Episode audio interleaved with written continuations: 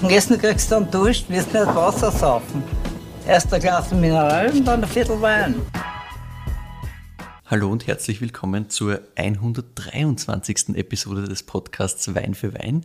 Mein Name ist Michael. Und mein Name ist Katie. Und wir sind zwar WeinliebhaberInnen, die jede Woche einen Wein verkosten. Und das Besondere daran, der eine weiß nie, was die andere mitbringt und umgekehrt. Das heißt, du weißt noch, was wir letzte Woche im Glas gehabt haben, schätze Natürlich weiß ich das noch, ist ja klar. Wir haben Hoffe den, ja. ist unvergesslich meiner Meinung nach. Wir haben den Saint-Péret 2021 von der Domaine de Lorient yes. im Glas gehabt. Wunderschönes Ding. Voll. Sehr, sehr gute Story auch noch dazu. Also die Laure gemeinsam mit ihrem Mann, dem Dimitri, genau. haben ja dieses Weingut gegründet 2014. Yes, Und so ist es ich, da ist im Prinzip alles drin, was man braucht. Da haben wir eine Love Story drinnen. Ja, aber wir richtige. Haben, genau, wir haben ähm, Frankreich drin, wir haben die nördliche Rhone drinnen, die wir bis jetzt mhm. eigentlich noch überhaupt noch im Podcast stimmt, gehabt haben. Also was Neues nur dazu. Ist eigentlich alles optimal. Plus natürlich der Wein. Hat mich auch nicht gestört. war super, genau. Und ein bisschen Disney World Geschichten und Co. Also eigentlich das alles, was hat, man schon, hat schon einiges gehabt. Definitiv. Und nachdem du jetzt da ja eine Folge quasi auslassen hast, dass ich noch eine zweite dranhänge, ähm, hoffe ich, dass der Wein jetzt von dir ist. Der ist jetzt von mir. Sehr gut. Yay, let's go. Also wir haben hier wunderschönen Rotwein im Glas. Immer noch Kontrastprogramm wieder. Kontrastprogramm, so richtig. Es schaut jetzt insgesamt so irgendwie nicht ganz blank aus, würde ich jetzt mal sagen. Puh, warte, lass mich schauen. Naja. Also wirkt jetzt so auf den ersten Blick, also es ist auf jeden Fall Dunkel sehr dunkel, sehr dicht. Äh, Aber es ist schon Kern. blank. Schwenk's und schau auf einen weißen Untergrund. Ah ja, da ich siehst dann, einen Untergrund. Da siehst du dann, dass es nicht, nicht Ah ja, stimmt. Gut, Korrektur. ist. Schaut gut aus. Das ist schön in der Nase gleich mal. Naja, das freut mich. Also das Ganze hat einmal eine sehr dunkelbeerige Frucht da drinnen, finde ich. Richtig, ja. Also richtig so Bärenpotpourri, sehr intensiv. Das geht ein bisschen so, ja, fast in so eine, eine leichte Cassis-Richtung, also richtig intensiv, aber richtig schön, richtig fein. Voll. Es hat dazu so einen, einen ganz leichten Anklang an so ein bisschen Bitterschokolade eingeраspelt, finde ich. Finde ich auch gut, ja. Also so leicht dazu. Über allem hast du natürlich so eine schöne Würze. Mhm. So ein bisschen was, was mich auch gleich wieder in so eine äh, leicht äh, kalkig-staubige Richtung treibt. Auf das habe ich gewartet. Ich finde, ja. das kommt da nämlich sehr Das kommt raus. richtig schön aus. Ja. Also wunderschöne Nasen insgesamt schon mal. Mhm. Weil das war, also das war tatsächlich das ganz Erste, was mir aufgefallen ist war dieses Kalkige. Voll. Und dann kommt aber sofort diese wunderschöne, dieses wunderschöne Fruchtpotpourri-Geschichte genau, dazu. Dann entfalten sich da die Beeren und ja. so weiter. Aber ich sag's dir, die Person, die den Wein macht, wird sich freuen, dass das bei dir gleich mal am Anfang kommt. Ah, also ja. ich finde, es ist sehr klar. Ja, finde auch. Die Würzigkeit hast du eh schon angesprochen. Schöne Würze, ja. Aber die liegt auch nicht intensiv drüber, sondern Nein. so ein bisschen drunter. Ich finde, so ein bisschen was Waldiges haben wir da. Genau, fast. das ist so ein bisschen, so ein bisschen Waldwürze. Aber das ist, das habe ich schon viel intensiver gehabt. Ja, Nein, also das, das ist, ist in dem Fall angenehm zurückhaltend und vor allem hat das halt wirklich den Fokus auf diese wunderschöne Fruchtigkeit, die aber nie irgendwie überdrüber ist, sondern einfach ein sehr schmaler Grad, finde ich immer, weil mhm, manches so Mal ist das halt dann Fruchtbombe oder es ist halt so ganz zurückhaltend und ultrawürzig und das ist genau dieser Punkt dazwischen. Sehr, sehr schön. So, es hat einem jetzt auch wirklich gut dann, dass wir dann ein bisschen offen gehabt bisschen haben. Luft, vorher. ja, glaube ich. Und was geil ist, finde ich, ist mit dem, mit dem, je mehr du schwenkst und je mehr deine Nasen sich an diesen, diesen, diese Gerüche da drinnen gewöhnt, finde ich, ähm, wird diese Fruchtnote immer feiner und immer weniger laut im, insgesamt. Mhm. Na, weil das, jetzt ist, wenn ich das zweite Mal einrieche, ist es schon ein bisschen mehr so, dass ich sage, okay, die Würze kommt für mich jetzt in der Nase stärker zum mhm. Tragen quasi und die Frucht hält sich ein bisschen mehr zurück. Sehr schön. Wir müssen vielleicht auch dazu sagen, wir haben die ganz großen Gläser. Ja.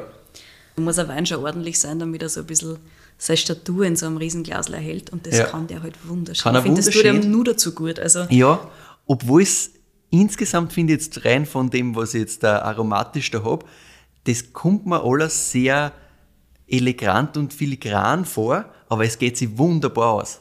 Also yes. das tänzelt halt da in der Nase jetzt da richtig schön hin und her. Du wirst also ein bisschen was wirklich fast in die Tannenwipfelrichtung, das jetzt ja. rauskommt gerade, was halt so immer für mich so dieses diese Kombination aus Wald und ein bisschen, ja, halt äh, mentholig, leichter Würze dazu kommt. Also so ein bisschen, da muss irgendwas mit Holz im Spiel gewesen sein. Genau. Und gleichzeitig halt diese Würze, die quasi da dazukommt. Also das geht für mich immer so ein bisschen in dieses Tannenwipfel-Thema. Mhm, mhm. Na gut, ich muss mal einen Schluck nehmen. Fruchttechnisch finde ich ganz spannend, mit dem, dass die Würze stärker wird, wird die Frucht tendenziell ein bisschen mehr rotfruchtiger dazu. Mhm. Mhm. Bist du narrisch, schirbt am Gaumen. Und da ist jetzt der, die Würze noch viel mehr da. Also bist du narrisch. Ich finde, viele Weine werden druckvoll genannt. Der das ist, ist Druck, ja, ja. bist du narrisch. Aber nicht aufgrund von einer ultimativen Dichte oder ultimativen Konzentration, sondern der Druck kommt richtig durch diese ja fast graphitartige Schärfe, die da durchzieht. Das Tannin auch sehr kantig, fährt da richtig durch. Das ist jetzt nicht, nicht übertrieben wild, aber schon sehr präsent. Durchaus vorhanden, richtig. Ja, narrisch. Mm. Und aber diese, diese Würze, das treibt mich voll in so eine graphitartige Richtung irgendwie. Das ist richtig. Graphit ist ja lustig. Mhm. Auf das war jetzt nicht gekommen, aber es macht Sinn. Mhm. Also ich finde es voll, es hat kein so ein, und das bleibt jetzt bis am Schluss, es ist sehr, ja, so leicht, so leicht fast in diese eisenhaltige Notenrichtung mhm. eine, Graphitnoten, so, und das bleibt am Gaumen, diese, diese ganz spezielle Würze bleibt ewig lang da. Und also ich finde, es bleibt da ein bisschen Frucht da. Aber nur so, so ein bisschen was Bäriges, so, Heidelbeeriges. Genau, so ein kleines, so ein kleines Bärenteilchen gefüllt. Und das wird halt mitgeschoben von dieser ordentlichen Würze, von dieser Säure, die auch sehr da ist. Ja. Mhm. Also du hast Säure sehr präsent, du hast Tannin sehr präsent und ja. du hast schon gesagt, das ist noch muskulös. Mhm. Also das heißt, wir können daraus schließen, es ist jetzt kein uraltes Ding. Ne? Mhm wir können also ein bisschen daraus schließen, dass es durchaus die Möglichkeit hätte, ein altes Ding zu werden. Ja. Und am Anfang kommt zu dieser Soft, der in dem, der andeutet quasi, dass das langfristig sehr, sehr saftig werden wird. Jetzt ist er da und dann sagt die Würze gemeinsam mit dem Tannin, na nicht. Mhm. Aber wenn dann sowas taugt, und da bin ich ja absolut in dieser Zielgruppe, dann ist das auch jetzt schon richtig leibend. Ja. Aber es wirkt sehr jung insgesamt. Es wirkt am Gaumen her auch sehr, sehr kühl. Mhm. Also dies, gerade diese, diese Würzthematik, dieses, ja, fast so, diese fast Schärfe von dem, ich will nicht mineralisch sagen, weil es ist immer so, ja, mineralisch, aber halt diese Schärfe der Würze, das macht es schon sehr, angriffig im Moment noch. Sagen wir mal so. Angriffig ist lieb. also es ist schon, es will schon ein bisschen kämpfen. Finde ich natürlich auch jetzt schon richtig leibend. Ja. Aber in so fünf, sechs Jahren, wenn der Soft noch mhm. mehr rauskommt. Hm. Was mir insgesamt sehr gut gefällt, ist, dass das ganze Thema Holz, das man in der Nase schon so ein bisschen hat, mhm. das ist da am Gaumen eigentlich sehr ich finde es in der Nase sehr zurückhaltend. Nein, aber in, in der Nase merkst du das, genau. Aber am Gaumen, aber am Gaumen ist, es, ist es sehr wenig da. Genau, es rundet halt so ein bisschen. Aber das braucht es auch. Ja, ja, na klar. Ganz wichtig, finde ich. Ja, aber ich finde grundsätzlich, dass du oft den Fall hast, dass du in der Nase so ein bisschen Holz hast. Und ich denke mir so, ja, okay, gut, auf jeden Fall Holz. Und dann ist am Gaumen oft einmal noch mehr. Ja, stimmt da, schon. Das finde ich, da, find ich da ja. sehr angenehm. Gewesen. Absolut. Ja, Rebsortentechnisch ich renne immer in die gleiche Richtung, aber ich habe Säure, ich habe den, den Soft Anklang, mhm, ich habe Wald, mhm. ich kann nur zu Blaufränkisch gehen. Sie sind nicht falsch in dem Fall. Ah ja, mhm. mal bitte. Jetzt ist die Frage, wer? Und wo? Und so, ja, verorten, also grundsätzlich, ich würde das irgendwo in Richtung Südburgenland schmeißen, vom Feeling her. Mhm. Ist es? Oder bin ich komplett falsch? Südburgenland ist nicht falsch, aber es ist ja nicht ganz richtig. Okay. Sind wir einfach nicht auf der burgenländischen Seite? so ist es. Sind wir auf der ungarischen Seite? Nein. Ah. Mhm. Ah, das ist noch auf der steirischen Seite. Nein. Was? Slowenien? Ja. Ah, ja stimmt, da gibt es ja auch. noch. Richtig. Aha. Und ich bin mir relativ sicher, dass du aus dieser Region noch niemals einen Wein gehabt hast. Oh, wow. Na, jetzt bin ich gespannt. Ja, glaube ich, aber es ist trotzdem blaufränkisch. Es ist Blaufränkisch. So. Oder Modra Frankinia. Ja, okay. Mhm. Gut, auch wieder was gelernt. Mhm. Ja, geil. Also, das ist richtig guter Blaufränkisch. Ja. Puh, wer macht denn sowas so gut? Kenne ich das Weingut? Fangen wir mal so an. Ich kann es gar nicht sagen. Ich glaube nicht. Mhm. Weil ich meine, ich mein, grundsätzlich, das wissen wir, in Slowenien sind wir jetzt nicht wahnsinnig äh, gut angetrunken, sagen wir jetzt mal so. Ja. Ähm, Aber es Wein. Mhm. zeigt, es gehört geändert, ja, definitiv. Weil diese, also so filigran und so schön. Ja. Und Boden haben wir Kalk und ein bisschen Schiefer, oder wie? Ich weiß nicht, ob Schiefer dabei ist, aber Kalk ist dabei, Ah, okay. Mhm. Weil von diesem, diese, diese Würze hintaus, das was so schirbt, ja. Ja, das erinnert mich halt immer so an so ein bisschen Schiefergeschichten. Ich weiß nicht, Oder ob das Schiefer tatsächlich dabei ist. Also der Kalk ist auf jeden Fall dabei, Ah, das okay. weiß ich. Ja, Okay, na gut. Wo sind wir? Erzähl's mal, weil Sehr gerne. ich kann jetzt erraten an slowenischen Weingütern, aber ich werde nicht hinkommen. Es bringt ja nichts. Also du kennst vor allem aus dieser Gegend halt wahrscheinlich überhaupt gar keinen. Ja. Dementsprechend. Sehr Erzähl ich das lieber. Geil, ja, her damit. Ich habe ein Intro gebaut, das darauf aufbaut, dass du überhaupt keine Ahnung hast, okay, da ja, jetzt gut, genau das ist, ist äh, vollkommen richtig.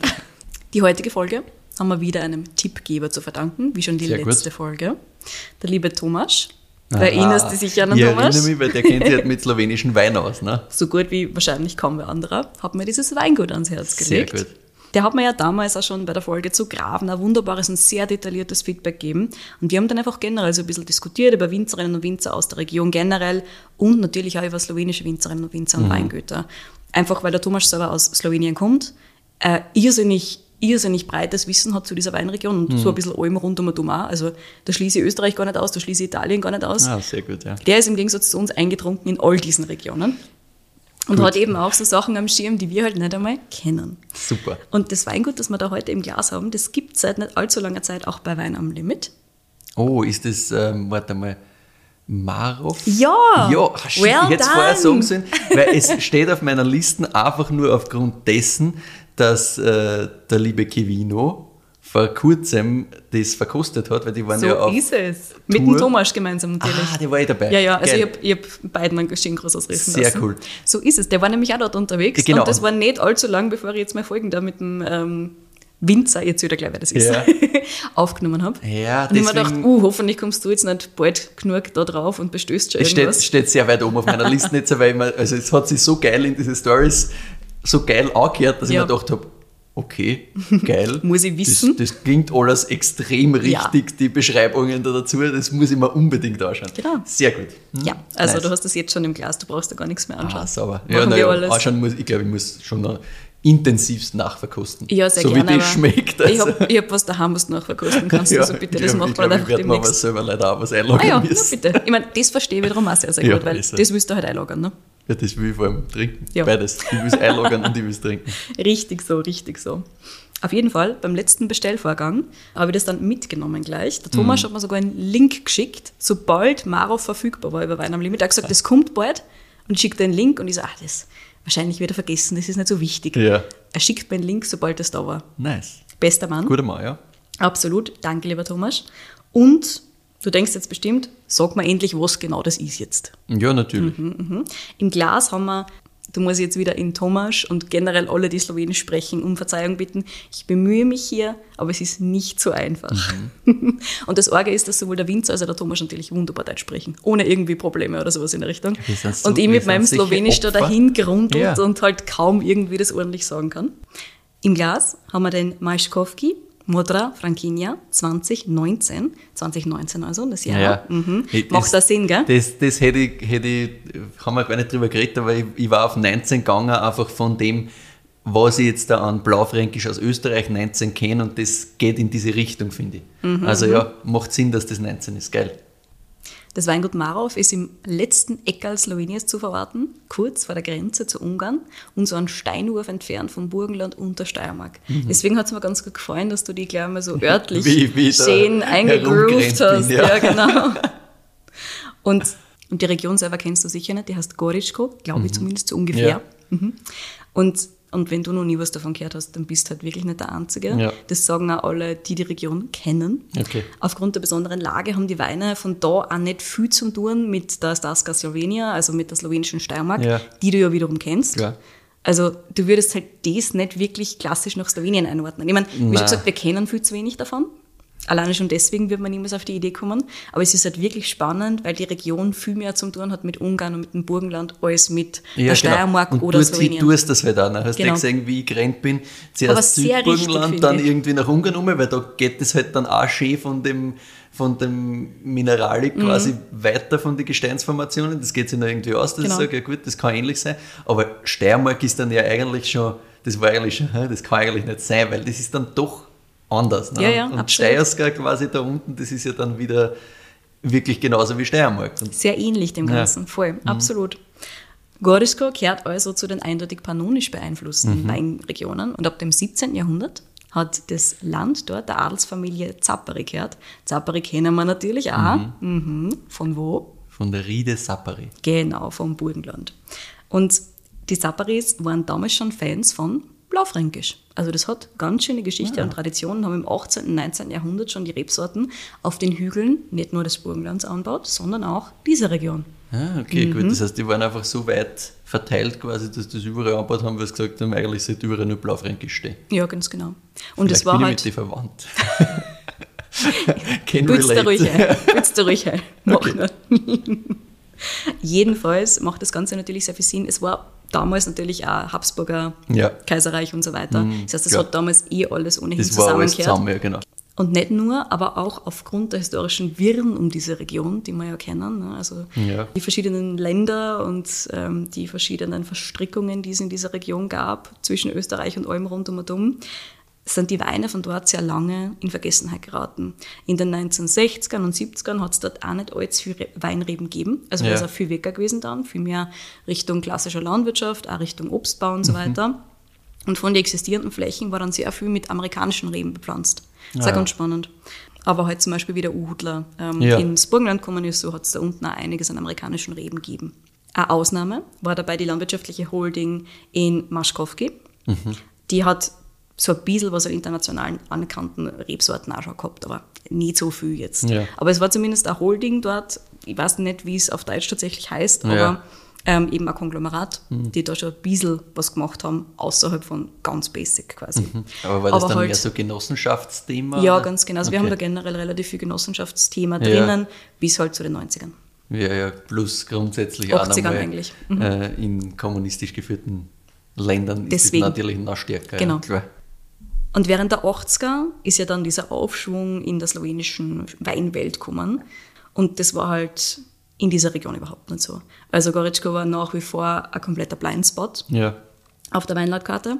Das sagt auch der Winzer. Ich erzähle dir gleich mehr zum Winzer, versprochen, aber wir brauchen ein bisschen, bis wir zu ihm zuerst kommen. einmal Exkurs, weil wir müssen sich einmal ein bisschen in der Region Genau. einfühlen. Und dort, wo das Weingut Marov heute seine Flächen hat, dort hat eine Landwirtschaftskooperative damals ihre Rebflächen gehabt, also genau dort, wo jetzt die Ja. Weingut-Rebflächen sind, und hat ein bisschen Fasswein gemacht und großteils Trauben verkauft. Also Mhm. das war damals so ein bisschen das Business. Auf Deutsch in der Gegend war halt überhaupt War nichts ja. los. Genau. Das bisschen Wein, was es gegeben hat, ist dort gegangen und Ende. Ja, und es ist halt nicht recht viel damit passiert dann, Ja, auch klar. später. Und dann ist der Stane Polanic ans Spiel gekommen. Und dieser Mann hat einen recht erfolgreichen Lebensmittelkonzern geführt und hat sich so Anfang der 2000er dann, so spät sind wir also erst, Mhm. das Ziel gesetzt, einen Weinbaubetrieb zu eröffnen, den die Region so noch nicht gesehen hat. Okay. Also er hat gesagt, so, eigentlich war das ja voll spannend da. Ja. Die Zapparis haben das damals schon gehabt. Wieso machen wir nicht was draus? Ja. Und der hat auch das Geld gehabt. Hilft Na natürlich klar, auch. sicher. Man kann auch voll schief gehen, solche Sachen oft einmal, wenn dann einfach mit Kohle da halt einfach was Neues rausgestampft wird. Aber Aber jetzt wieder gleich noch mehr ähm, zum Investor und zu den Ah, ja. Winemakers. Also du wirst dann bald zeigen, wieso das so richtig grennt ist, Ah, das ja. Ganze. Wie du das offensichtlich Na ja, hast. Seine Inspiration, wie schon gesagt, waren die Zapparis. Die haben damals ihr Jagdschlösschen dort gehabt, in Mhm. diesem Dorf auch.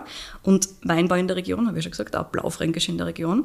Und er hat halt gesagt, wenn die damals richtig guten Wein haben machen Mhm. können, der für Adelige quasi gut genug war, dann können wir das heute auch. ja, macht Sinn. Also hat der Stane Polanic ordentlich Geld in die Hand genommen und in einem Dorf neben dem Schlösschen der Zappari das Weingut Marov gegründet. Super modern, großes Weingutsgebäude inklusive und 45 Hektar Rebfläche. Mhm. Also von vorn weg ordentlich. Einmal gescheit, ja. Nebenan noch einiges an Obstbäumen, er hat einen Lebensmittelkonzern auch gehabt. Also ja klar, kannst du alles verarbeiten, das genau. passt, ja. Und Wein wollte natürlich das Dane Polanic selber nicht machen. Winzer wollte auch nicht sein, ja. weil ich meine, der ist halt. Hat der keine Zeit für genau, sowas, ja. Anderswertig beschäftigt. Dementsprechend hat er sich von Beginn an Unterstützung geholt. So, jetzt bin ich gespannt, ob du das errätst. Von jemandem, der nicht allzu weit weg aufgewachsen ist, ja. unumstrittenermaßen ein Händchen für Wein hat, der Forscherprojekte in Slowenien begleitet hat und Blaufränkisch mindestens so sehr schätzt wie die Zapparis und das Dane Polanic. Kommst drauf, wenn ich meine. Ich habe da davon nämlich in einer der vergangenen Folgen. Uwe Schiefer. Na, ah. Folge 67 was erzählt. Du wirst jetzt aufgrund der Folge nicht draufkommen, aber du könntest es schaffen. Okay, aber ist es wer, den man heute als Winzer kennt? Ja. Vielleicht wer kommst du drauf. Aber wer war. Ah, Moment. Mhm. Ähm, ähm, ähm, na. Jetzt renne in die falsche Richtung. Warte mal. Weil was mich gerade triggert, ist, dass man bei der Bicher Krutzler Folge auch über Slowenien geredet haben? Ist es richtig? Ja, Erich Krutzler. Ja, ist der Erich? Ja, ah, genau. Ja, ist das, weil ich war jetzt gerade mit der Folgennummer war ich verwirrt, weil ich mir nicht sicher war, ob sich das so ausgeht. Das geht ja aus. Aber ja, genau, weil, genau, weil ich habe jetzt ja kurz in, beim Uwe Schiefer falsch aber mhm. Erich Krutzler war das, der in Slowenien ja auch Sachen eben gemacht genau. hat. Genau. Mit dem, was war das für ein Projekt? Tveripax war das ah, erste. Ah, Tveripax, genau. Voll. Und danach, 2006, wo ich gesagt habe, da war er sich eigentlich schon nicht mehr sicher, ob ja. jetzt unten was machen soll oder kleiner Wachau anfangen, hat er nur ein weiteres Projekt gemacht in Slowenien. Ja. Marov. Mhm. Haben wir das sogar erwähnt? Wörtlich war es nicht erwähnt. Ah, nein. okay. Aber ich habe eben gesagt, das ist nur ein zweites Projekt danach ja, gekommen ja. und ich habe mir gedacht, vielleicht kommst du hin. Sehr gut. Ja. Der Erich Krutzler war das. Mhm. Und der war von Beginn an in diesem Projekt involviert. Ah ja, na gut. Der hatte bis 2006 Tveri Pax gemacht, das slowenisches ja. Weingut, und ist dann ausgestiegen dort und hat aber dann das Projekt Marov noch begleitet mhm. über die ersten zwei Jahre hinweg. Eines der gemeinsamen Ziele bei Marov war es, den Blaufränkisch wieder in diese Region zurückzubringen. Mhm. Weil davon hat es relativ wenig gegeben auf diesen ja. Flächen, die nur existiert haben. Was es gegeben hat, war eher so Chardonnay, Sauvignon Blanc und so weiter und so fort. Also eher in diese Richtung. Plus natürlich Rebsorten, die du halt nicht wirklich brauchst. Ja. Also einiges an Spaßgeschichten natürlich auch dazu. Ja. Aber Blaufränkisch wenig bis gar nichts. Dementsprechend haben es dann zwischen 2006 und 2007 32.000 Stöcke Blaufränkisch ausgepflanzt rund um das Dorf. Brav. Genau. Okay. Und so. das magst du natürlich am besten mit einem Grutzlerburm, das ist eh klar. Also ich finde das auch sehr sinnvoll sicher. gewählt. Naja, Wenn du also, Blaufränkisch machen willst ja, genau. und da ist gerade ein Grutzlerbur, der um rumrennt naja, Slowenien, dann nimmst du den. das sicher. Ich finde das also richtig. Also das Dane Polonic hat sich das schon überlegt gehabt, ja, das passt schon. 2007 also der erste Jahrgang des Weinguts, sind dann nur unter Anführungszeichen so um die 15.000 Flaschen Wein gemacht worden. Ist eh viel für einen Start. Ja. Aber jetzt wird er gleich noch für wie viele Flaschen oder für wie viel Liter Wein der Weinkeller ausgelegt sein wird. Dann ja, ja. wirst du denken, okay, gut, ist klein im Vergleich ja, dazu. Vor allem, vor allem für jetzt Investor und baut da was auf, sind immer diese 10.000, 15.000 Flaschen klingt da grundsätzlich nicht wenig, aber in so einem Kontext schon immer. Ja. Vor allem, wenn wir sagen, okay, wir haben jetzt vorher gehört, 45 Hektar Fläche, ja, ja, genau. die einmal, also da ist schon wirklich behutsam, langsam einmal begonnen worden, so wirkt es zumindest. So ist es, genau. Mhm. Und ich meine, du merkst da, da ist von Anfang an wirklich gehört worden auf Winzer mhm. und nicht nur auf, wir müssen da jetzt ordentlich Kohle auspressen ja, von Anfang ja. an. Das war nicht so. Und mhm. das ist halt wirklich was, was ich sehr, sehr cool finde. Es ist schlau, ja. ja. Und es ist schlau natürlich ja. auch. Wenn du was Gutes machen willst, hilft es natürlich sehr. Ja, weil natürlich hast das du gern morgen, weil du hast die Kohle und du willst eigentlich da was, du, du hast die Vision quasi, mhm. du willst das eigentlich schon in der Hand haben, aber das dauert halt, es braucht halt Zeit, damit wirklich das rauskommt, was so du da erträumst. Ja. ja. Mhm. 2007 und 2008 waren also nur eher kleinere Ernten, aber da sind halt auch die Blaufränkisch Reben gerade erst frisch gesetzt gewesen. Ja. Das heißt, du hast den noch nicht ernten können. Da hat also nur überhaupt nichts davon gegeben, sondern nur von den restlichen Flächen. Und bei den restlichen Flächen ist natürlich auch einiges bereinigt worden. Ja. Das heißt, du hast einmal angefangen mit kleineren Geschichten. Plus zu dem Zeitpunkt war auch der große Keller noch nicht fertig, der mhm. fürs Weingut extra gebaut wurde. Das heißt, sie haben einfach in einem Nachbardorf quasi einen kleineren Keller gehabt ja. mit halt ein paar Fasseln drinnen zum Starten, während das andere Ding gebaut wurde. Gleich mit dem 2008er Chardonnay Break hat sich der Erich übrigens gleich mal eine Auszeichnung geholt vom Decanter Magazin. Also er ist nicht so schlecht eingestiegen da gleich mal mit den ersten Dingen. Ja, das ist schon so. Und wie der jetzt schon erzählt hat, war der Erich 2006, 2007 schon sehr zerrissen zwischen der Wachau und seinen anderen Projekten. Deswegen dürfte er dann schon eher früh Ausschau gehalten haben nach Nachfolgerin oder Nachfolger okay. für Marov. Aber das heißt, da war er involviert so weit, dass er auch gesagt hat, okay, Da hat er Wein gemacht. Nein, nein, schon, aber dass er auch gesagt hat, er schaut nach Nachfolger und nicht, dass er gesagt hat, passt, der steckt aus. Ich glaube, glaub, der Erich Krutzler ist so ein Mensch, der würde schon in ordentlichen ja, ja, sehen danach. Voll. Wenn er schon so ein Weingut aufbaut, hm. ja, ich, ich glaube, der, halt ich glaub, der kann irgendwo, nicht ja. aussteigen und ja. sagen, mir ist es wurscht, was danach passiert, macht irgendwas. Fair also, ich, das kann ich dem überhaupt nicht vorstellen, bei ja, ehrlich sein. Dementsprechend hat er auch schon ein bisschen geschaut, ein bisschen die Augen offen gehalten, offensichtlich. Mhm. War aber eben nur stark dabei, auch 2008 dann noch. Und damit kommen wir jetzt endlich zu dem Mann, mit dem ich telefoniert habe und der für die heutigen Marov-Weine verantwortlich ist, und zwar der Urosch Walzel.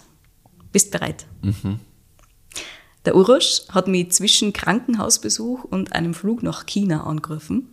okay. Also danke, danke, danke für die Zeit. Ganz wichtig zu sagen.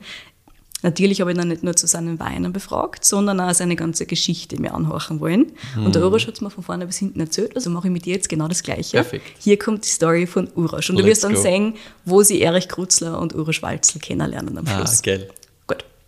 Der Urosch ist zwischen den Weinreben aufgewachsen, aber nicht in Gorska, sondern in einer anderen Region. Der kommt nämlich aus der Starska Slowenien, also der slowenischen Steiermark. Mhm. Seine Urgroßeltern mütterlicherseits waren Fassbinder, väterlicherseits hat es Weingärten gegeben, die waren nicht hundertprozentig bepflanzt, beziehungsweise teilweise ein bisschen verwildert, aber seine Eltern haben dann insgesamt so drei Hektar Weinreben auspflanzt über die 70er und 80er hinweg. Ja. Insgesamt sind es so vier, die im Familienbesitz waren und die sind echt nur einen Hügel weg von Wiener Groß. Geil. Mhm. Also genau in dem Eck, also bei Maribor. Ja, ja. Aber sie haben ja in mehreren Ecken was. Und genau, okay, also genau. bei der Maribor-Geschichte, nicht, so bei, nicht, nicht Gorza drüben quasi. Mhm. Genau, zumindest weiß ich nichts, was in Gorza wäre. Okay. Sie kommen nämlich aus Maribor. Na gut, macht Sinn. So, jetzt ist es so, dass es insgesamt diese vier Hektar Weinreben im Familienbesitz gibt. Das ist natürlich kein Vollzeitjob. Ja. Also das heißt, beide Eltern haben andere Jobs gehabt. Quasi. Genau. Nachdem der Papa vom Urusch aber leider recht bald verstorben ist, ja. hat seine Mama dann die Weingärten übernommen. Und der Urusch war dann eigentlich immer mit dabei. Also der ist immer in den mhm. Weingärten mit dabei gewesen. Er hat gesagt, gar nicht zu viel Arbeit, sondern einfach der Mama viel zugeschaut. Ah, okay. Ich weiß nicht, ob cool. die Mama aufgeregt hat oder nicht über sowas, aber er war halt immer dabei. und ihm hat das auch taugt. Also der okay. hat sich wirklich wohlgefühlt im Weingarten und der ja. hat sich halt alles angeschaut. Also beobachtet, ganz offensichtlich. Aber was die Mama da macht, wieso sie das tut und so weiter. Und die Mama ist studierte Geologin. Ah, ja. ja. hat, äh, ich glaube, Geologie und Geschichte, hat er gesagt unterrichtet. Mhm. Und dementsprechend schon also ein bisschen Verbindung zum Boden, aber sie hat nie eine Weinbauausbildung oder ähnliches gemacht. Ja. Hast halt damals nicht so wirklich gemacht, ne? wenn du halt so im Nebenerwerb irgendwie ja, ein bisschen Wein deine. Drei, das hast du halt wahrscheinlich von den Eltern ein bisschen was gelernt gehabt mhm. und das war's. Ja. Genau, also sie hat sehr viel nach Gefühl und eben nach Erfahrung gemacht, hat ja. Dorisch gesagt. Und die Trauben sind auch, das muss man vielleicht auch noch dazu sagen, anfangs jahrelang in Kooperativen geliefert worden. Mhm. Also da sind ja. einfach die Trauben dann weg gewesen, das heißt die Weingartenarbeit war wirklich der Fokus ja. und die Trauben sind dann nach weg gewesen. Hast du erst, ein bisschen was dazu verdient, ne? Genau.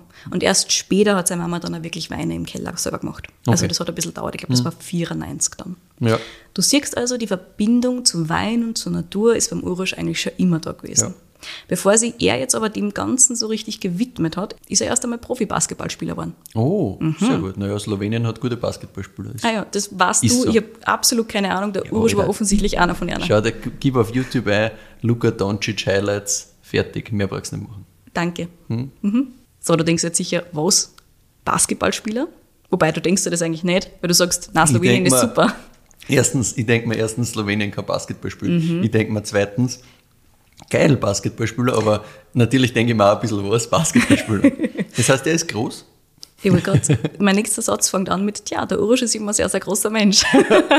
Logisch. Ich meine, du hast halt schon viele Vorteile im Basketball und wenn du nicht groß bist, wird schwierig. Genau. Mhm. Und als sehr großer Mensch, oder wie es bei vielen großen Menschen eben so passiert, fragt die irgendwann einmal irgendwer, ob sie ja. nicht Basketball spielen willst.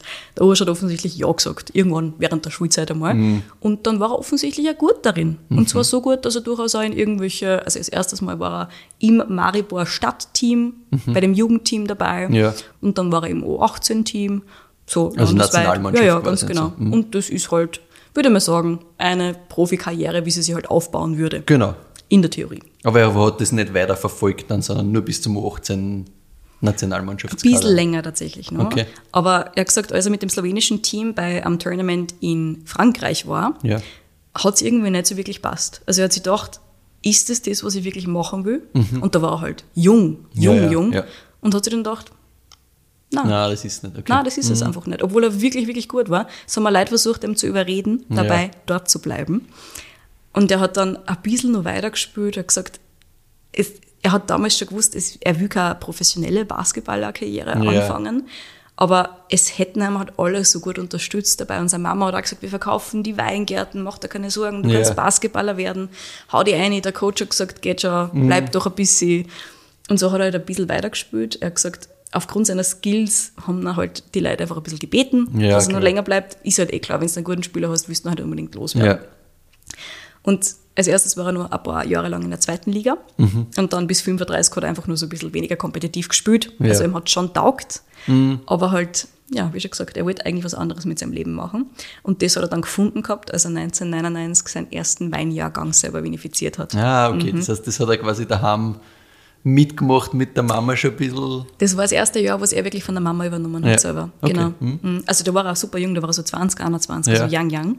Aber das war's dann. Mhm. Und der Urasch geht halt da rein mit einem Selbstverständnis davon, dass das jetzt halt wirklich geil werden muss. Ja, Weil sicher. wenn er Wein macht, dann braucht das nicht irgendwas nicht sein. genau so ist geil. das.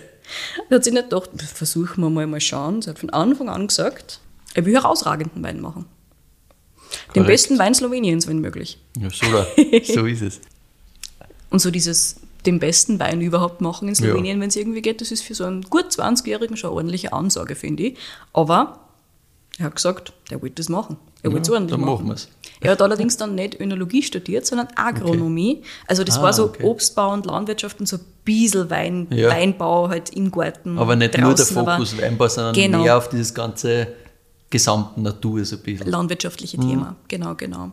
Und er hat gesagt, gut war es, dass er das nicht im Detail studiert hat, Önologie. Ansonsten hätte er wahrscheinlich jetzt viel mehr Probleme beim Wein machen, weil er viel mehr im Hinterkopf hätte an Sachen, die er eigentlich nicht braucht und nicht will. Ah, okay, also dieser Ansatz, den wir eh schon öfters gehört haben, so quasi dadurch, dass ich es nicht so im Detail gelernt habe, habe ich ein bisschen mehr Freiheit, weil ich mich nicht in irgendein Korsett gezwängt fühle, was genau. ich halt gelernt habe in der er Schule. Macht also, genau, genau. Mhm. Er macht also viel mehr Richtung ein Gefühl und Erfahrung. Ja. Also Erfahrung baust du ohnehin auf und ich meine, wenn du deinen ersten Jahrgang mit gut 20 benefizierst, hast du auch relativ lange ja, Zeit, um klar. Erfahrung zu sammeln. Du das ist halt der erste Bonus. Viele Jahrgänge dann, ja. Voll. Plus, wenn das erste auch wirklich ist mit den Familien Weinreben, dann hast ja. du halt auch noch mal ein bisschen mehr Freiheit natürlich. Er hat sich also wirklich konzentriert auf sein Bauchgefühl und er sagt da, Zitat, direktes Zitat, große Weine kann man nur mit Feeling machen. Also du brauchst ja. einfach ein Gespür dafür. Wenn du nur mhm. irgendwelchen Rezepten folgst, dann wird das nichts. Weil kannst du verkaufen, aber du kannst nicht großen Wein machen. Er sagt, das, das passt halt nie hundertprozentig auf das, wo du bist und mit was du arbeitest. Ja, ich weiß da mehr oder weniger halt so ein bisschen wurscht ist. Ne? Ja. Und wenn du ein Rezept befolgst, dann, dann kannst du ja nie das machen, was für genau den Ort passt, weil damit musst du ja ausprobieren und verschiedene Sachen machen, weil du kommst ja nicht hier und sagst, ich weiß eh schon, was da genau passt, sondern das ja. musst du halt über die Zeit entwickeln. Ne? So ist es. Und genau das hat er gemacht. Weine mit Feeling und zu einer ganz anderen Herangehensweise als die meisten Winzerinnen und Winzer in dieser Gegend erstens einmal ja. und auch in dieser Zeit eigentlich. Ja. 2006 war dann der erste Master of Wine in Slowenien. Da hat es dann eine große Verkostung oder mehrere große Verkostungen gegeben mit allen nennenswerten Winzerinnen und Winzern aus dem Land. Mhm. Und der Bekannte hat den damals quasi als Plus One mitgenommen. Und der Urisch hat natürlich seine Weine einpackt. Ja. Weil er macht ja geile Weine. Ja, aber er war quasi nicht, nicht, auf dieser offiziellen Verkostungsliste oder sonst was. Nicht wirklich, nein. Er, ja. wirklich als, er hat gesagt, als Plus One mehr oder weniger bisschen einiges worden. Sneakt einiges sneakt so ein ja, bisschen. Geil. Aber halt, weil der Bekannte gewusst hat, hey, der Urasch, der Bur macht geil, gute Weine, geht schon, schauen wir uns das mal an. Und er hat halt dann die Flaschen mitgehabt, ohne Label, einfach nur so handbeschriftet und so weiter. Aber es hat sich halt einfach ausgezahlt. Und das ist das Spannende an der Sache. Hat? Das ist das Spannende an der Sache. An dem Tag ist nämlich ein Händler direkt zu einem hergekommen, der halt auch dort war, weil ja. das ist ein großes Na Event das und so halt weiter. Alle, die sind halt alle dort. Genau. Da wichtig sind in dem Business, ja. Mhm. Und der Händler ist zu ihm hergekommen und hat gesagt, hast du irgendeinen Vertriebspartner, hast du wenn der deine Weine verkauft? Und du mhm. hast schon gesagt, na, eigentlich nicht. Und der Händler hat dann gesagt, okay, ich kaufe da alles ab. Gib mir alle deine Weine. Ja. Und der Urasch hat dann gemeint, ja, ich will eigentlich Wein gar nicht so arg verkaufen, wie, du dir jetzt abkaufen willst, ja. quasi. Und das ist so lustig. Als er mal so einen Teil von seiner Geschichte erzählt hat, hat er auch zwischendurch einmal gemeint, nicht falsch verstehen, mit Sommeliers verkosten ist voll spannend, aber die kommen dann wieder daher mit irgendwelchen so Mini-Problemen und das passt nicht zu dem Gericht und das passt nicht da dazu. Und ich will die Probleme eigentlich gar nicht hören, weil ich weiß ja, dass der Wein nicht geil ist. nice, jawohl, jawohl. aber nicht so cocky, sondern halt einfach so dieses, er will nicht dann 15.000 andere Gedanken in seinem Kopf haben, ja, über was, was ändert die, was muss ich jetzt nur genau. tun, weil er eh eine Richtung hat, in die er seine Weine ja, haben will. In der er sich offensichtlich sicher ist, dass das Und sehr wohl fühlt, ganz genau. Ich ja. meine, nicht so, als ob er jetzt sagt, seine Weine sind perfekt. Nein, er Na, hat gesagt, der 19er gefällt ihm, aber der 20er ist nur besser und er muss nur besser werden. Ja. Also es ist schon es so, ist schon aber er will, halt, er will halt seine Sicht umsetzen ja. quasi. Und er will das machen, was für, für sein Weingut passt und mhm. so. Und nicht das, was der fünfte Sommelier von links sagt, das besser zum Schweinsbraten passt. So ungefähr. Das war vielleicht schon der Fall. Nur dann nimmst du halt zum Schweinsbraten was anderes. Der Wein ist halt so, wie er ist. Dann musst du halt ein bisschen schauen, was, was ändere ich vielleicht am Schweinsbraten. Genau. Aber es war so eine lustige Geschichte. Ich habe das unbedingt einbauen müssen, weil ich mir gedacht ja. ich verstehe schon ganz genau, was du meinst, ja, was ja. du sagen willst. Aber klar, die, die, die, Sommeliers denken halt da oft anders, weil die müssen halt wiederum in ärmerer Denke die ganze Zeit überlegen, wo passt ja, der Wein das ist perfekt Job. hin. Ist eh genau. klar, also absolut. Also, es macht Sinn, aber natürlich ist das immer so ein bisschen ein Spannungsfeld. Und wenn ist du da so. als Winzer drauf reinfallst, dass du alles so machen willst, damit die sagen, das passt perfekt zu genau dem Gericht, das ist vielleicht in einem Jahr dann Leihwand, aber wenn sich das Gericht ändert, dann ist das nichts mehr. Ja, genau. Das kannst du vergessen. Ne? Nein, also seine Einstellung ist eh sehr, sehr klar. Er erzählt dann nachher noch viel mehr dazu, ja. aber ich finde, das ist sehr sinnbildlich dafür, wie er arbeitet und auch wie, wie ruhig er in dem ist, wie er das macht. Mhm. Also er ist jetzt nicht einer, der jetzt irgendwie überhaupt drüber nachdenken will, irgendeinem Trend hinterher zu rennen. Mhm. Er hat kein Interesse daran. Mhm. Sehr, sehr cool, das Ganze. Im gleichen Jahr, also 2006, hat der Urisch dann angefangen, ein kleines Weinprojekt am Zierig zu beraten. Das waren gerade mal so zwei mhm. Hektar. Aber da ist auch im gleichen Jahr quasi wieder zu ihm gekommen. Ich weiß leider nicht, ob es genau diese Veranstaltung war oder nicht. Ich habe noch nicht mehr nachgefragt.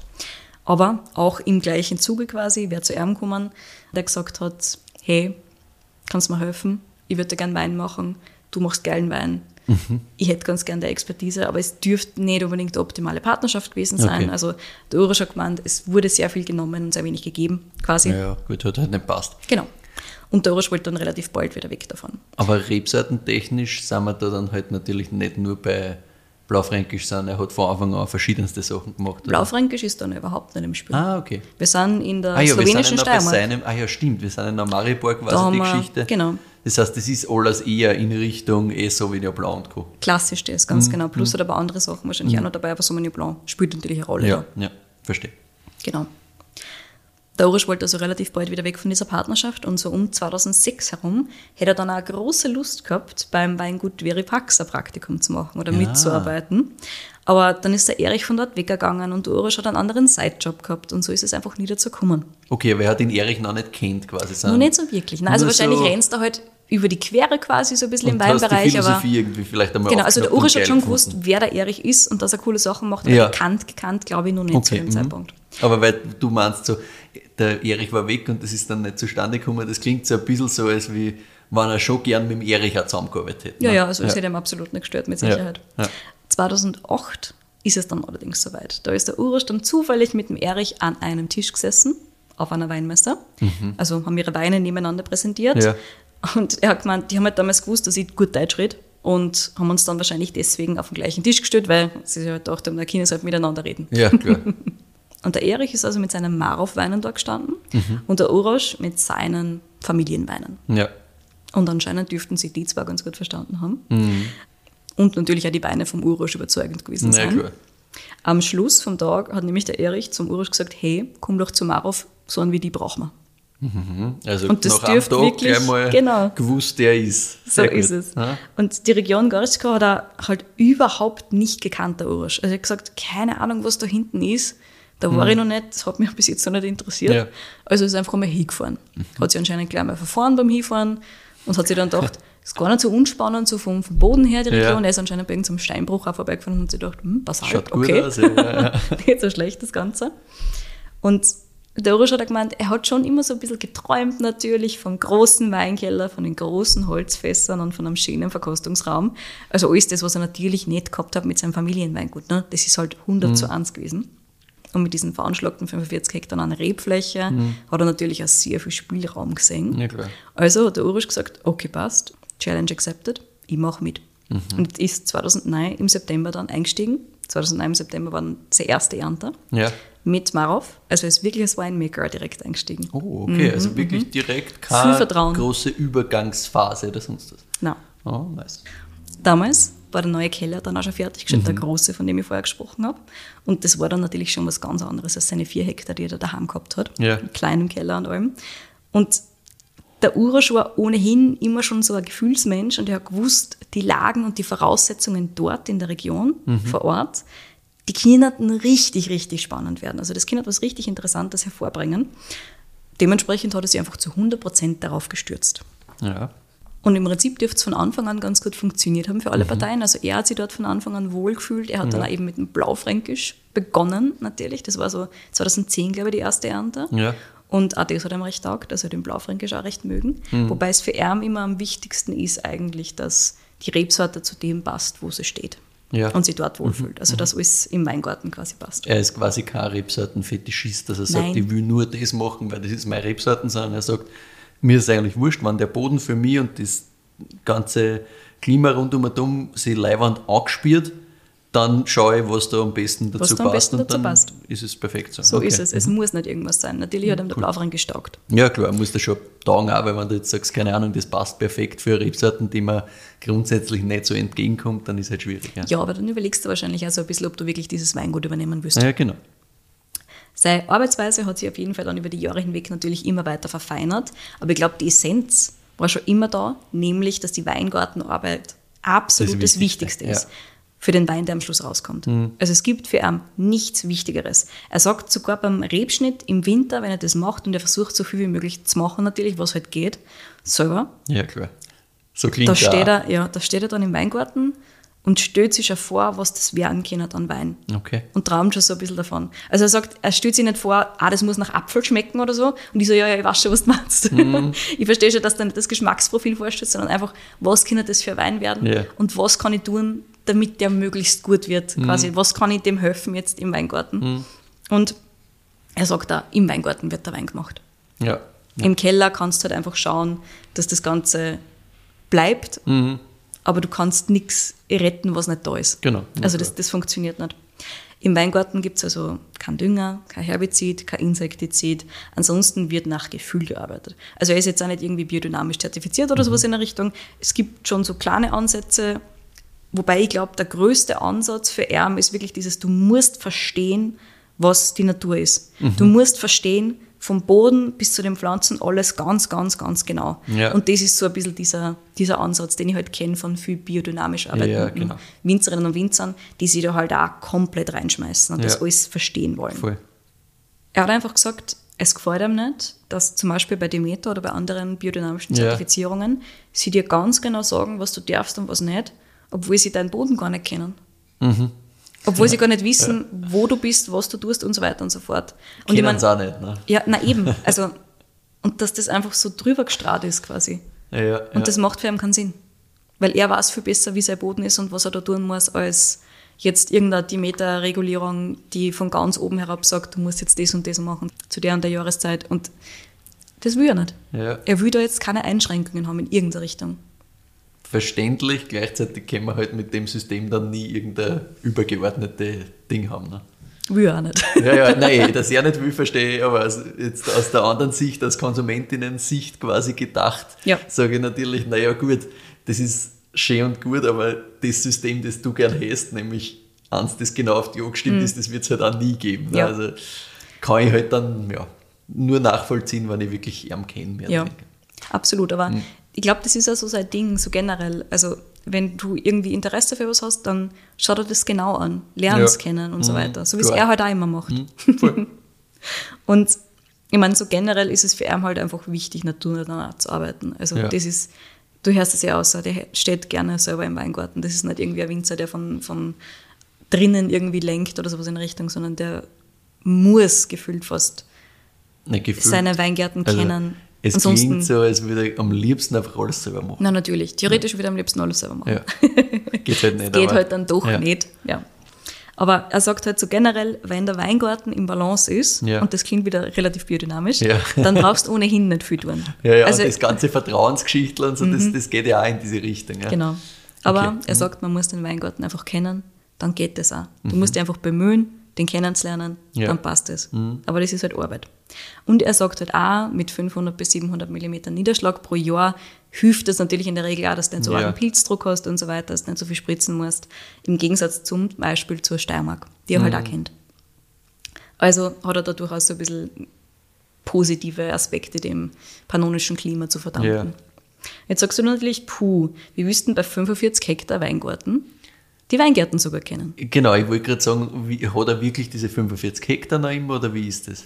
Das hat der Urisch natürlich auch gesagt. Na, 45 Hektar, findet er schwierig. Ja. Deswegen hat es beim Marov zwischen 2009 und 2023 eine Reduktion von 45 Hektar auf rund 20 Hektar gegeben. Ah, okay.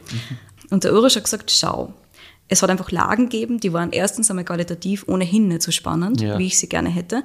Dann andere, die einfach teils schwer zu bearbeiten waren und qualitativ nicht interessant genug waren für das, wie sie waren. Und wenn wir da jetzt einfach stark reduzieren, dann kann ich entweder langsam nachpflanzen oder das einfach weglassen, aufbauen, wo notwendig und mich wirklich auf die spannenden Sachen konzentrieren. Und so eine Reduktion ist jetzt natürlich was hochunübliches Ja, für ein von Investoren gegründetes Weingut. Weil ich meine, da habe ich meine ganze Kohle drinnen. Ich will im Endeffekt das, was ich da an Geld eingesteckt habe, im Normalfall, also so ist halt normalerweise die Denke von jemandem, der da investiert und das nicht mit Leidenschaft per se jetzt macht. Ich will das Maximale rauskriegen. Und, das 45 Hektar kriege ich mehr aus als das 20. Das Ich ist eine find- relativ einfache Rechnung. Ich finde, das zeigt das sehr, sehr gut. Ja, wie viel Interesse da- da, wirklich genau. drin ist und wo der Fokus liegt. Ja. So ist es. Und das ist schon Das sehr, ist cool, sehr stark, ja, weil das gibt es halt dann doch sehr, sehr selten natürlich. Weil Ja. wenn ich sage, es ist schon nicht mein eigenes Ding, sondern, also ist schon mein eigenes Ding, mir gehört es natürlich als Ja. Investor, aber ich mache es nicht selber, ich stehe nicht den ganzen Tag drin.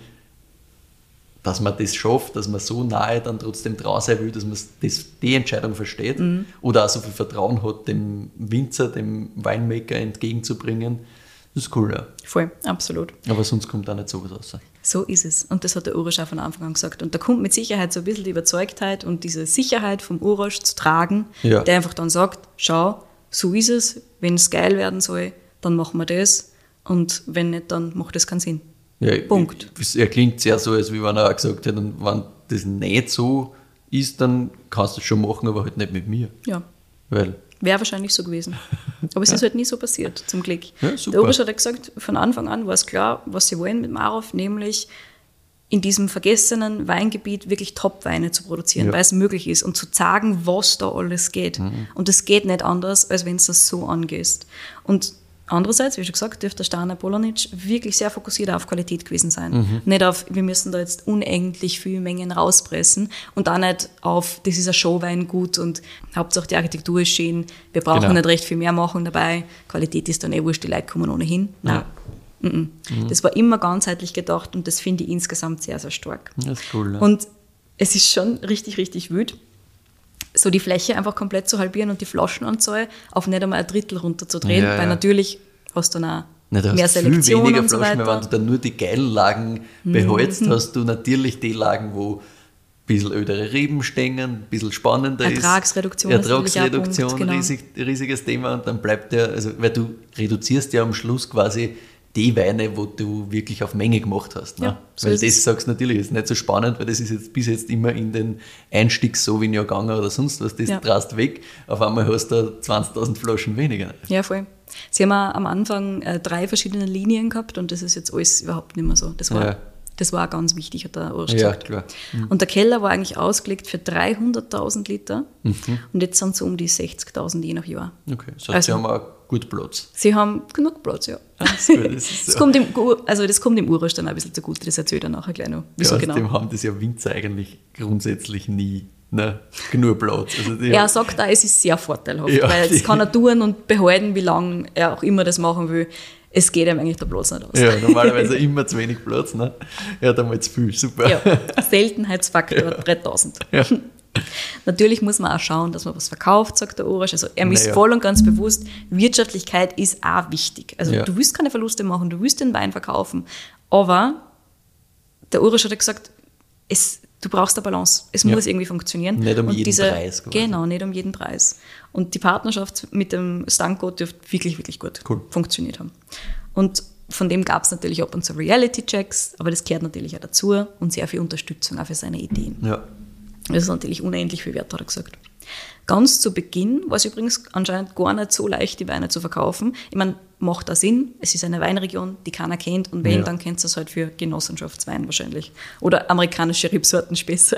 Ja, und du, du bist trotzdem immer noch in Slowenien, das jetzt nicht als das ultimative Weinland so international bekannt Gerade ist. Gerade Rotwein ne? auch schwieriger. Ja, Rotwein auch schwieriger als Weiß. Ja. Insgesamt Bekanntheitsgrad schwach. Mhm. Also das, das glaube ich schon, dass das nicht so easy ist. Ja.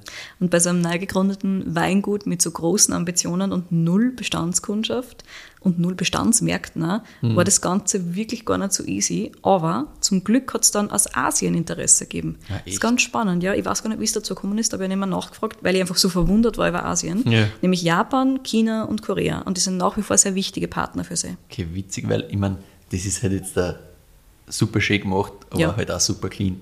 Absolut. Und wenn man jetzt. Das ist kein funky natural Genau, wenn wir immer, immer wenn wir jetzt da die Märkte, gerade Japan und, und Korea mhm. gehört haben, dass die ganz wichtig und stark sind, dann waren das meistens so Sachen, die halt wirklich Naturwein und wirklich, ja.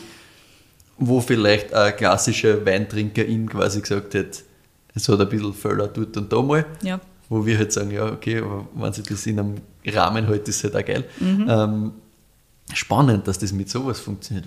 Also, Voll. Ich kenne jetzt das restliche Sortiment natürlich nicht, aber ich schätze, dass das alles eher alles in eine so.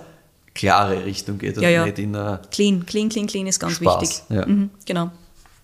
Also es gibt jetzt nicht irgendwie den vergorenen Silvaner oder sowas in der Richtung. Das haben wir nicht. Ja, ja.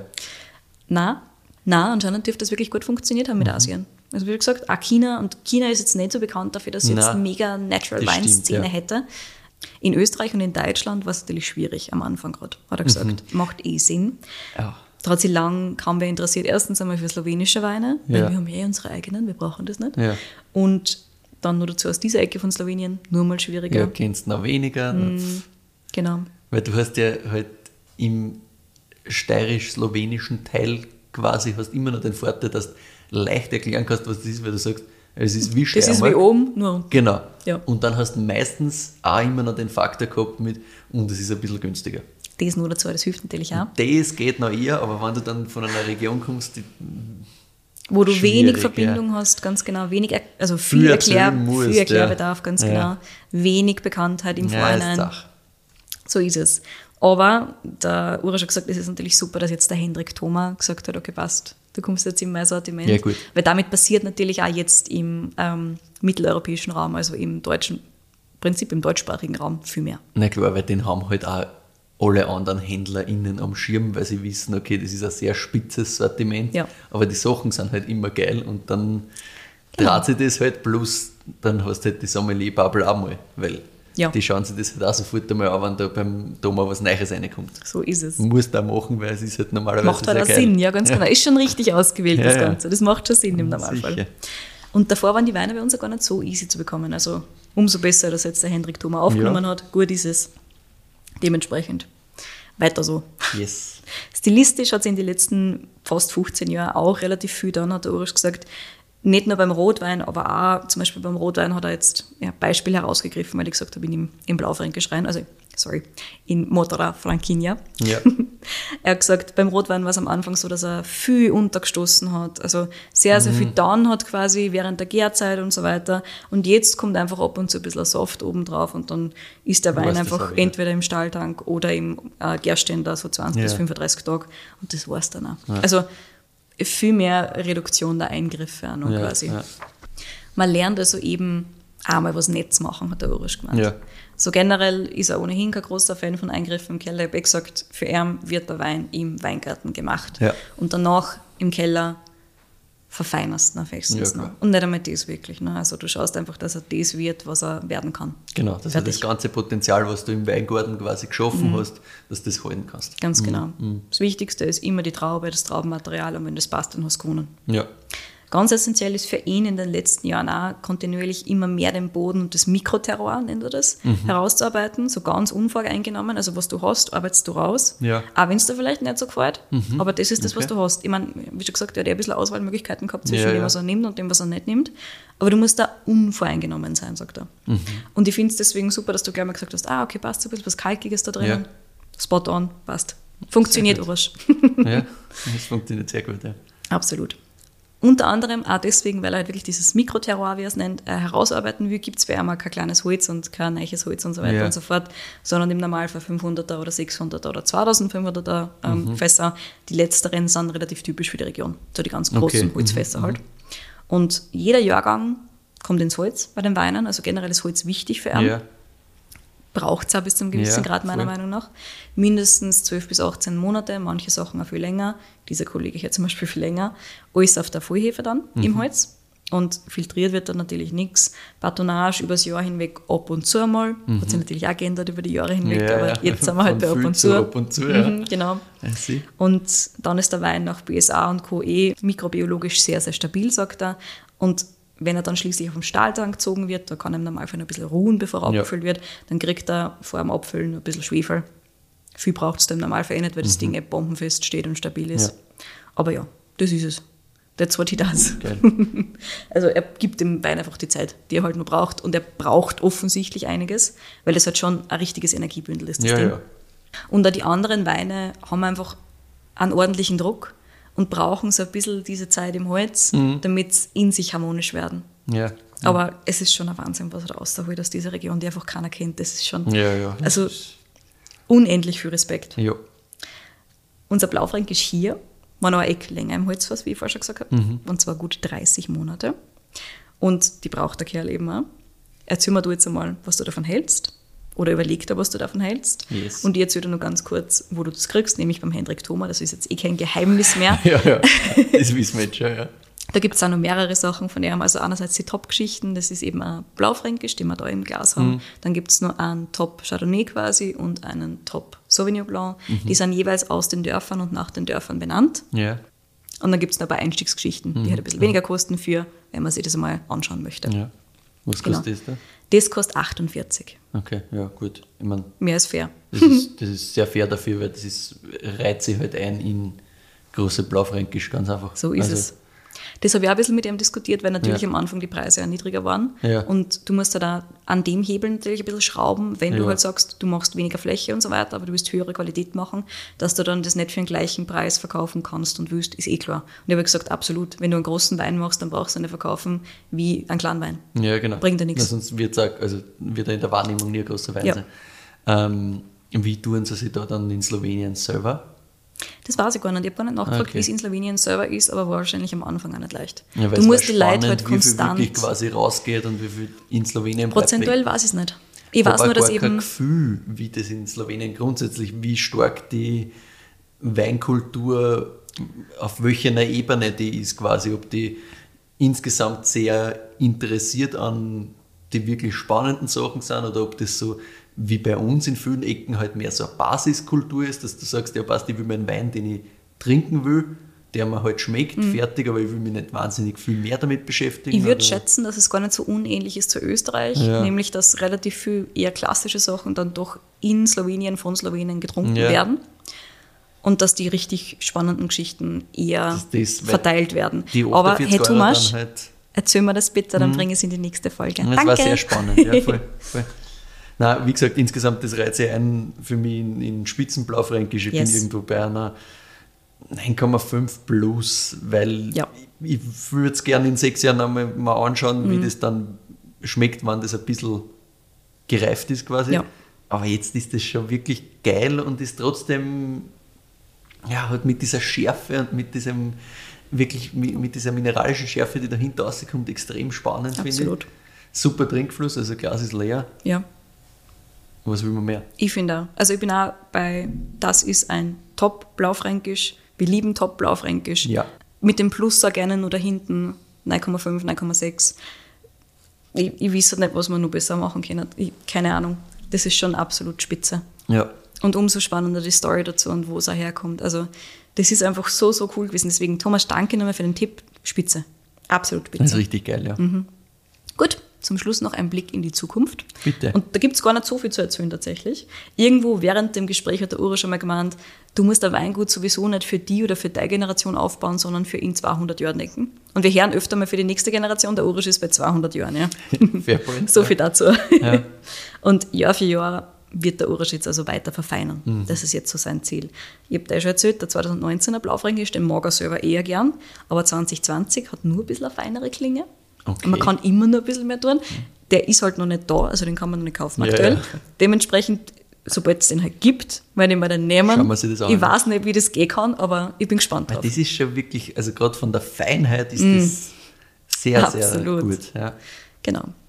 Aber ja, danach strebt er jetzt einfach nach wie vor weiter. Aktuell kehrt im Urusch übrigens ein Drittel des Weinguts. Also er ist ah, okay, auch er ist drinnen. Beteiligt ja, ja, ganz genau. Das ist natürlich gescheit, mhm. weil damit hast du ja nochmal einen ganz anderen Anspruch, vor allem gescheit von ihm, finde ich, weil das musstest du mal kriegen. Ja, ja.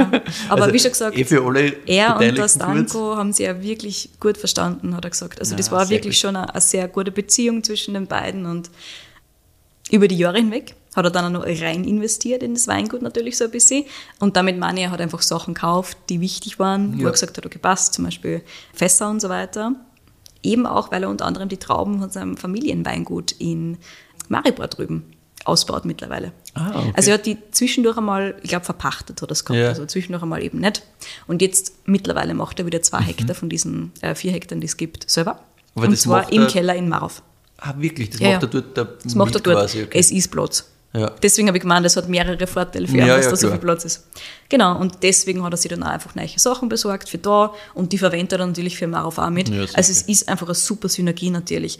Plus er hat zwei verschiedene Gebiete, mit denen er sich spülen mhm. kann, zwei verschiedene Bodentypizitäten, unterschiedliche, ich meine, Rebsorten weiß ich gar nicht, ob so viel Unterschied ist, weil du hast in beiden Ecken, aber es ist halt, die Weine sind sehr unterschiedlich, eh klar.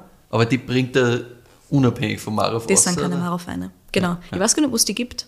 Ja, vielleicht macht das auch wirklich nur für, für den lokalen Markt, Möglich. für sich. Ja. Meine, würde ihm jetzt von der Geschichte her auch zutrauen, dass es einfach für sich selber macht und sagt, ja, Verstehe das sind einfach meine Weine. Absolut. Nein, du musst ja selber auch irgendwas Gutes ja, bringen können. Und Marov muss er dann doch ein bisschen was verkaufen zumindest. Ja, Kann er sich nicht alles behalten. Man schon gut trinken. Tja.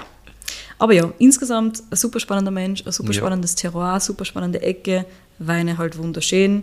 Und bei dieser Gelegenheit nochmal Danke an Thomas und ein Danke an Urosch für die Zeit. Super, super spannend. Und auch nur dazu, dass wir das Telefonat auf Deutsch machen haben können, weil mein Slowenisch nicht ja. vorhanden ist, leider. Richtig, richtig super. Natürlich Luxus für mich. Mhm. Und ja, dem Thomas muss ich natürlich auch noch Danke sagen für die direkte Connection zum Winzer. Ja, sehr gut. Auch das, inklusive Telefonnummer und allem. Das ah, ist natürlich ja. Perfektion natürlich pur. So also so viel Luxus habe ich beim Weintipp, glaube ich, noch nie gehabt, ja, dass ich wirklich den Link kriege für jetzt kannst du das bestellen da. Und dann, wie gesagt, wie wir den Wein unbedingt vorstellen, die wir unbedingt Erfolgen dazu machen. Und dem Thomas eben geschrieben habe, gesagt habe, hey, danke, super, super cool. Und der dann gesagt hat, da, ich habe gerade mit dem Urs telefoniert, da ist seine Nummer, redet euch zusammen. Geil. So, so geht das. So geht das. Fast einfach unser Hocken gemacht. Ne? Ja, schon so. Ja, also herzlichen Dank fürs Mitnehmen. Äh, richtig cooler Wein. Wie gesagt, ich von der Region natürlich überhaupt keinen Plan gehabt. Mhm. Marov, Gott sei Dank, in letzter Zeit irgendwo so mal aufgepoppt ja. hat. Danke Instagram, aber das war es in Wirklichkeit. Und das ist halt super spannend, richtig gut. Ja. Also, taugt mir. Dann sind wir am Ende, glaube ich, unserer Folge angelangt. Äh, wir freuen uns immer, wenn ihr uns Feedback oder Weinvorschläge schickt. Die Weinvorschläge bitte immer an kedi.weinfürwein.at oder an michael.weinfürwein.at, weil da haben wir immer das Thema, dass wir es gerne nicht beide kriegen würden, sondern einer oder eine, damit wir halt, so wie heute, eine gescheite Überraschung hinkriegen. Ihr könnt uns gerne auf Spotify und Apple Podcasts folgen. Da freuen wir uns auch, wenn ihr unseren Podcast bewertet. Auf Instagram findet ihr uns natürlich auch unter Wein dort und auf unserer Website weinfürwein.at findet ihr immer kleine Zusammenfassung der jeweiligen Folge, Verkostungsnotizen und ein bisschen Fotos dazu. Danke fürs Zuhören und bis nächste Woche.